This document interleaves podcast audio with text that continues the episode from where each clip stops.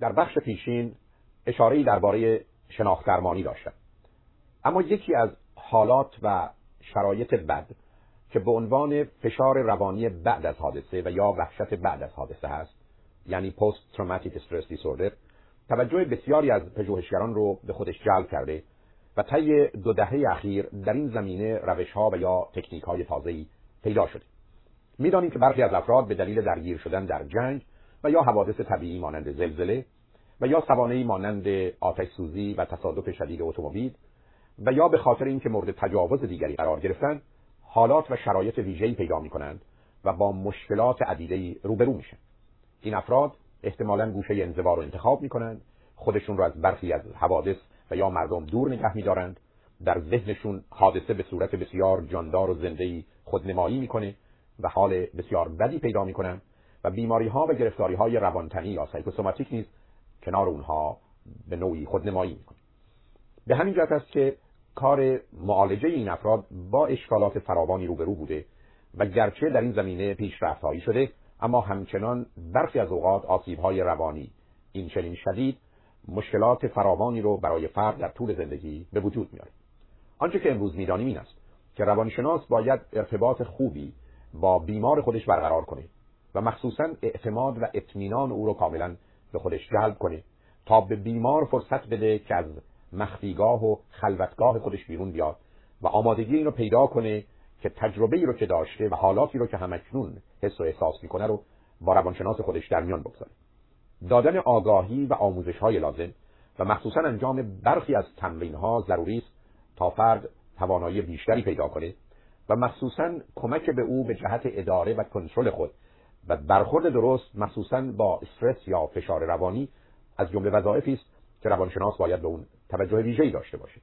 تشویق و حمایت و حتی به نوعی دفاع و دادن جرأت و جسارت به بیمار یکی از موارد بسیار مهم هست تا بیمار فرصت اون رو پیدا کنه که آنچه را که اتفاق افتاده با جزئیات و در حالی که ممکنه تجربه بسیار سخت و تلخ و خاطره منگیز باشه رو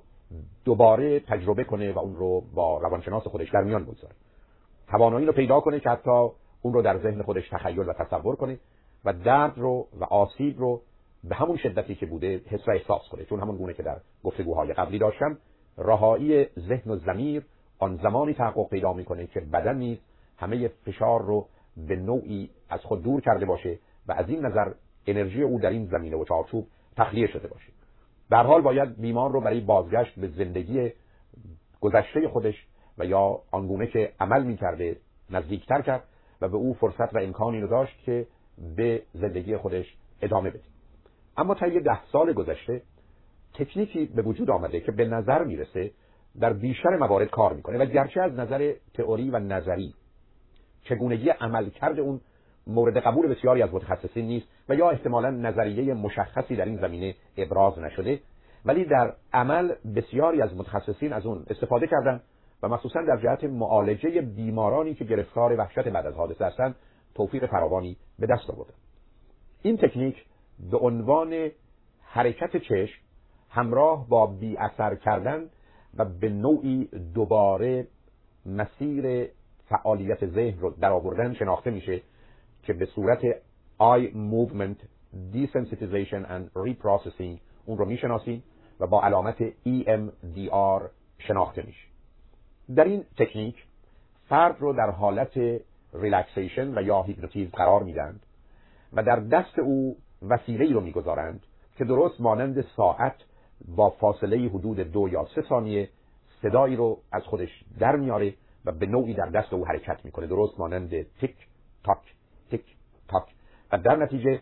فرد وقتی که این حرکت رو در دست خودش احساس می‌کنه به صورتی آگاه و ناآگاه که مخصوصا از او می‌خوان در این زمینه کاری نکنه چشم او به سمت راست و چپ حرکت می‌کنه. یعنی با هر حرکتی به سمت راست و یا بعدا چپ خواهد رفت. و درست در اون زمان که این دستگاه چنین می‌کنه از او می‌خوان که خاطره و حادثه بد رو به نوعی توصیف کنه و با جزئیات اون رو مطرح کنه.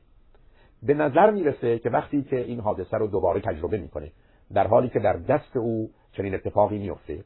و ضمنا چشم او به سمت راست و چپ حرکت می‌کنه بعد از مدتی فرد خودش رو از اون خاطره و اون حادثه به مقدار زیادی دور و تخلیه شده تصور می‌کنه. این کار رو البته به نوع دیگری باز زدن به روی شانه بیمار هم می‌توان انجام داد اما این وسیله که همکنون به وجود آمده توان اینو داره که به راحتی این کار رو در دستان خود بیمار انجام بده.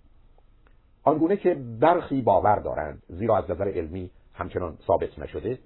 وقتی که شما با زمیر و ذهن بیمار کار می‌کنید حوادث و اتفاقاتی که در سمت چپ مغز او هستند به نوعی در اختیار شما هستند و در نتیجه توان اون رو پیدا می‌کنید که با دخالت بیمار و توصیه شما تأثیر اونها رو از میان برده انرژی و زهر و سم اونها رو از اونها دور کنید. اما آنچه که در سمت راست باقی مانده احتمالا در دسترس شما نیست. و با این حرکت چشم و بازگو کردن حادثه آنچه که اتفاق افتاده و یا خاطره و سابقه از سمت راست به سمت چپ منتقل میشه و چون در اون زمان شما در مرحله تخلیه و ابراز هستید احتمالا از سیستم و یا زمیر و ذهن شما خارج شده و یا انرژی و زهر و سم اون رو کاهش میده. بنابراین اگر چنین نظریه‌ای درست باشه گرچه در آن تردید بسیار وجود داره از طریق این تکنیک یعنی EMDR شرایطی فراهم میشه که به نوعی تخلیه و یا تمیز کردن زمیر و ذهن از این راه بپردازیم و فردی که گرفتار وحشتی بعد از حادثه است رو از این مشکل دور کنیم. این افراد باید آموزش لازم رو دیده باشند و این تکنیک رو به درستی مورد استفاده قرار بدن. در غیر این صورت استفاده نامناسب نه تنها مفید نخواهد بود بلکه اشکالات و مسائلی رو نیز ممکنه موجب بشه. به هر حال در دنیای روز کوشش میشه که از طریق طرح نظریه و فرضیه های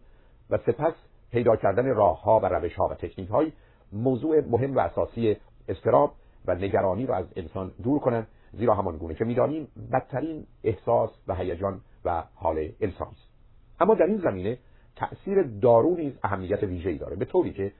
در مورد حراس و وحشت و یا استراب و نگرانی داروها نقشی بسیار مهم و اساسی رو ایفا کردند مخصوصا اون زمانی که علائم و نشانه های فیزیکی رو از فرد دور می‌کنند و چون فرد مضطرب و یا گرفتار حراس و وحشت به دلیل تغییراتی که در تنفس و یا ضربان قلب و یا حالات دیگر درونی خودش حس و احساس می‌کنه برهم میریزه و یا وحشتی که در جهت از دست دادن نیروی حیات و یا مردن او رو تهدید می‌کنه دگرگون می‌کنه خوشبختانه داروها این فرصت و امکان رو میدن که این علائم و نشانه ها رو تخفیف داده و یا کاملا از اینان ببرد. و در این زمینه به بیمار فرصت میدن که کنترل خودش رو به دست بگیره و اداره بدن رو داشته باشه و از وحشت از دست دادن کنترل دیوانه شدن و یا مردن خودش رو دور نگه داره بنابراین تأثیرات داروها مخصوصا داروهایی که با سرعت عمل می‌کنند و اثر می‌گذارند در وقتی که فرد گرفتار حالات شدید حراس و یا وحشت هست می‌تونه نقش بسیار موثری در جهت آرام کردن اونها و به نوعی کنترل اونها فراهم کنه. به همین جهت هست که دارو درمانی همراه با روان درمانی به اضافه relaxation و آرامش می‌تونه تأثیر بیشتر و بهتری داشته باشه. آرام بخش های ضعیفی هستند مانند والیوم یا زنکس که طی چند ده سال گذشته مورد استفاده قرار گرفتن و تا سال 1990 بیشترین دارویی بودند که به جهت مبارزه با استراب و انواع حالات پریشان انسان مورد استفاده قرار می گرفتن و توان اون رو داشتن که این های خفیف فرد رو به حالت عادی خودش برگردونه مخصوصا از اونجا که این داروها تأثیر بسیار زیادی بر روی آرام کردن بدن در چارچوب تنفس و یا قلب و یا حرکات عضلات بدن و یا واکنش ها و یا برانگیختگی های انسان دارن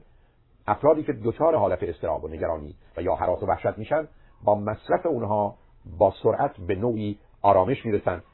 و بیشتر بیماران اون رو با خود دارن تا در وقت ضرورت از اون استفاده کنند. داروی دیگری که در همین خانواده هست آتیوان هست که با سرعت جذب میشه و دفع میشه و بنابراین تأثیری سریعتر و فوریتر داره.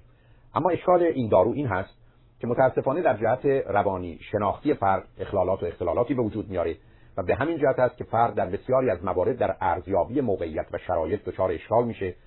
و نشون داده شده که برخی از اوقات موجب تصادف اتومبیل هست. زیرا فرد نه به درستی شرایط رو ارزیابی می‌کنه و نه واکنش مناسب رو نشون میده. و در افراد سال خورده نیز آسیبی که بر روی حافظه اونها می‌گذاره شدیده. اما به هر حال این دارو در جهت استراب فراگیر یعنی جنرالایز انگزایتی و حراس اجتماعی نقش بسیاری داشت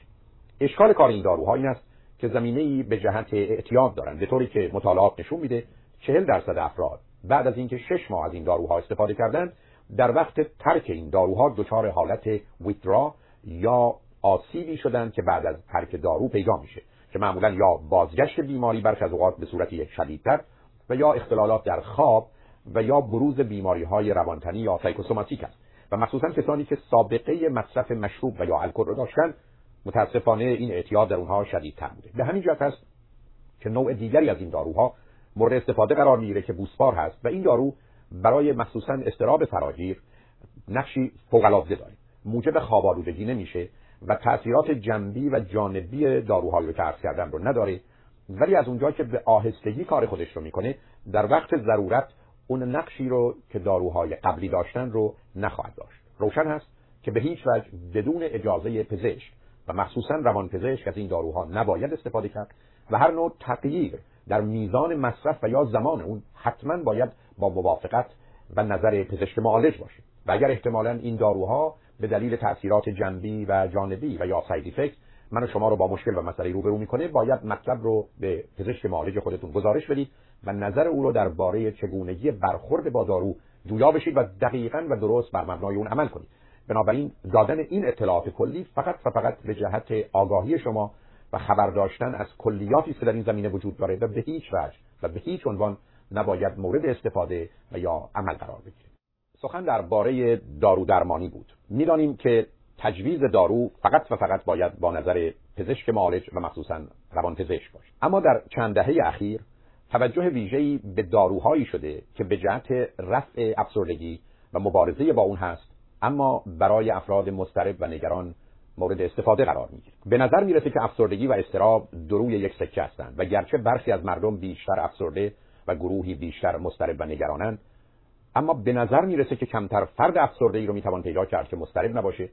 و کمتر فرد مضطربی رو میشه یافت که افسرده نباشه. اما متاسفانه در میان این افسردگی و استراب این خطر وجود داره که خشم و عصبانیت نیز لانه کنه و بنابراین فرد رو با جنبه های بسیار بد حالات احساسی و هیجانی همراه به هر حال به دلیل ارتباط افسردگی و استراب با هم و مخصوصا اینکه استراب موجب افسردگی خواهد شد و افسردگی نیز زمینه رو به جهت استراب فراهم می‌کنه امروزه بسیاری از اوقات برای مبارزه با استراب داروهای ضد افسردگی مورد استفاده قرار می‌گیره. پروزاک زولافت و پکسیل از انواع داروهایی هستند که مخصوصا به افراد مضطرب داده میشه. خوشبختانه این داروها جنبه های خارجی و یا تأثیرات جنبی و جانبی کمتری دارند با خطر عادت و اعتیاد کمتری همراهند و معمولا ویترا و یا آسیب های مربوط به ترک دارو هم در اونها کمتر دیده میشه. همچنین مطالعات نشان داده که داروهای ضد افسردگی برای افرادی که دچار وحشت هستند و یا انواع حراس ها رو دارند و مخصوصا در جهت استراب فراگیر یا عمومی نقشی بسیار موثر دارند. داروی دیگری که مخصوصا برای حالت وحشت یا پنیک مورد استفاده قرار می‌گیره توفرانیل هست. این دارو با وجودی که تاثیرات جنبی و جانبی زیادی داره اما خوشبختانه طی چهل سال گذشته مورد استفاده قرار گرفته و به این بیماران کمک کرد. وقتی که فردی دچار وسواس و اجبار هست یا آنچه که به عنوان obsessive compulsive disorder اون رو می‌شناسیم OCD که حالات شدید اون می‌تونه کاملا زندگی فرد رو مختل کرده او از پادر بیاره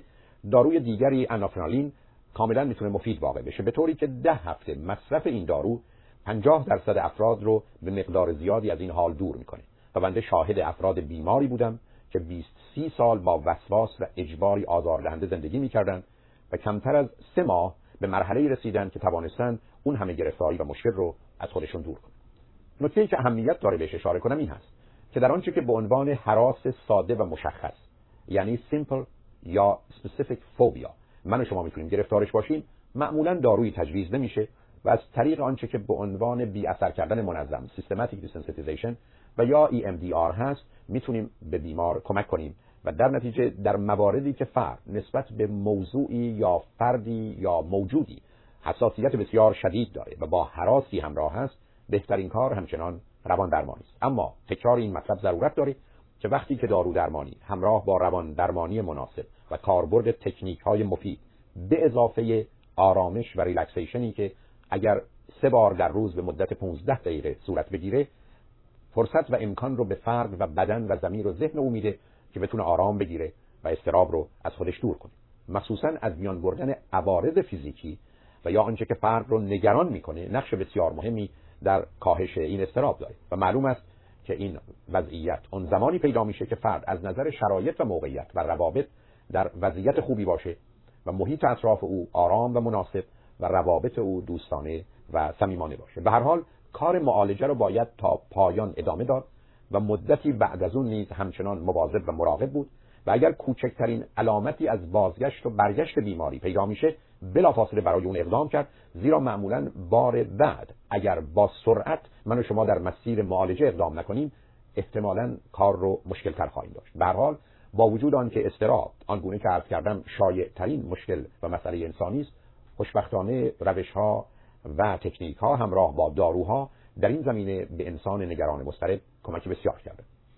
در این قسمت پایانی اجازه می‌خوام که درباره کودکان نیز مطالبی به آگاهیتون برسونم. کودک انسانی بیش از هر چیز نگران و گرفتار استراب جدایی است و همان گونه که می‌دانیم بین 7 تا 16 ماهگی نباید از کسی که از او مراقبت می‌کنه بیش از 24 ساعت دور بشه. اما اگر فرزند من و شما به هر دلیلی دچار استراب جدایی هست باید او رو کمک کرد. در غیر این صورت این حال در بزرگسالی به صورتهای بد ولی متاسفانه پنهانی خودش رو در زندگی او نشون میده و گرفتاری هایی رو موجب میشه. بهترین کار استفاده از بازی است که در همه فرهنگ ها به گونه های مختلف وجود داره و اون بازی قایم موشک هست به این معنا که پدر و مادر ابتدا فقط کمی پشت دری ستونی قرار می‌گیرن یا فرزند خودشون رو با مواظبت و رضایت او در اونجا قرار میدن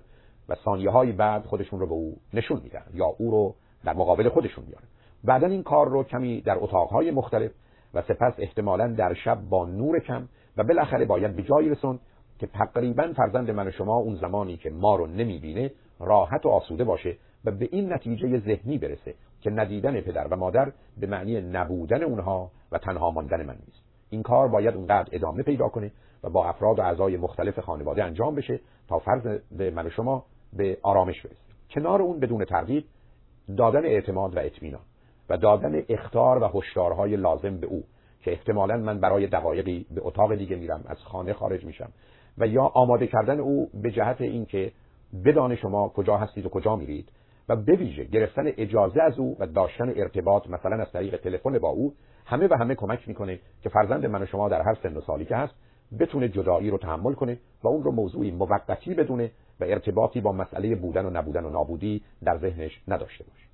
کودکان همچنان گرفتار دو مشکل دیگر هستند. یکی خوردن شست و انگشت و ناخونشون است که قالب این بچه ها از یک طرف به دلایل بسیار گرفتار حالت تثبیت دهانی یا oral fixation شدن که مربوط به یک سال اول زندگی اونهاست و دوم احتمالا اضطراب و نگرانی است که از این طریق هم برای خود امنیت و آرامشی و هم لذتی فراهم می‌کنه. در این گونه موارد اگر سن بچه از دو سال و نیمه گذشته و یا مخصوصا از سه سال با موافقت و رضایت او میشه از داروهای استفاده کرد که تلخند و بد و یا دستکشی در مواردی که دیگری نیست در دست اونها کرد و یا علائمی رو با اونها گذاشت اون زمانی که ناآگاه اونها دست در جهان دارن با دادن اون علامت. همراه با لبخند و شادی به نوعی اونها را از این کار باز داشت اما هر گونه فشاری و یا تحمیلی و یا تنبیه و سرزنشی بدون تردید استراب اونها رو افزایش داده کار رو برای اونها مشکل می‌کنه. دادن پاداش قرار دادن اونها در شرایطی که فرصت کمتری به جهت این کار داشته باشند کمک می‌کنه. مورد دیگه مسئله شب ادراری کودکان هست که باید بین سه تا چهار سالگی متوقف شده باشه. وقتی که چنین اتفاقی هم از اینکه ادامه پیدا کرده و همچنان فرزند من شما از کودکی اون رو داره در حالی که سن او از پنج گذشته و یا قبلا نداشته و او رو دوباره پیدا کرده اتفاق میفته اولین اقدام معاینه پزشکی خواهد بود. زیرا در بسیاری از موارد ریشه اصلی و اساسی جنبه پزشکی داشته و زمینه روانی و ذهنی نداره. بسیاری از کودکان به دلیل عفونتی که پیدا کردند و یا احتمالا که امید چنین است نباشه داشتن بیماری قند و یا کوچک بودن مسانه اونها و یا اختلالات و اختلالات دیگه همه و همه دست به دست هم داده موجب این حال شده. ولی اگر بعد از معاینه دقیق از نظر پزشکی فرزند من شما مشکل و مسئله ای نداره احتمالا موضوع رو باید در چارچوب روانی جستجو کرد.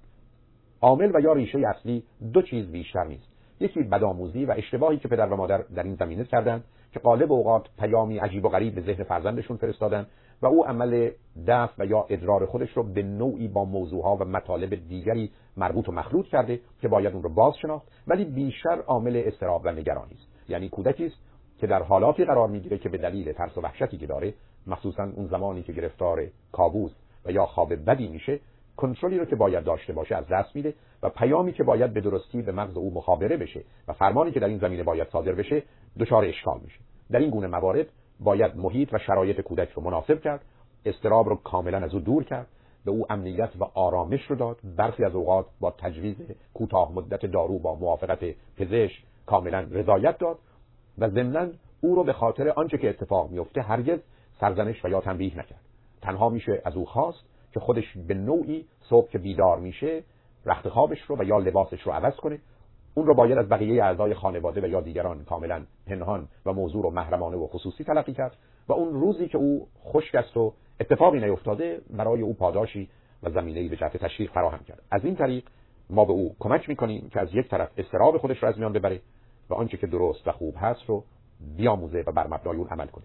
برخی از اوقات اتفاقاتی هر چند وقت یک ماه افتادند معمولا اهمیتی نداره و نباید به اون اعتنا کرد.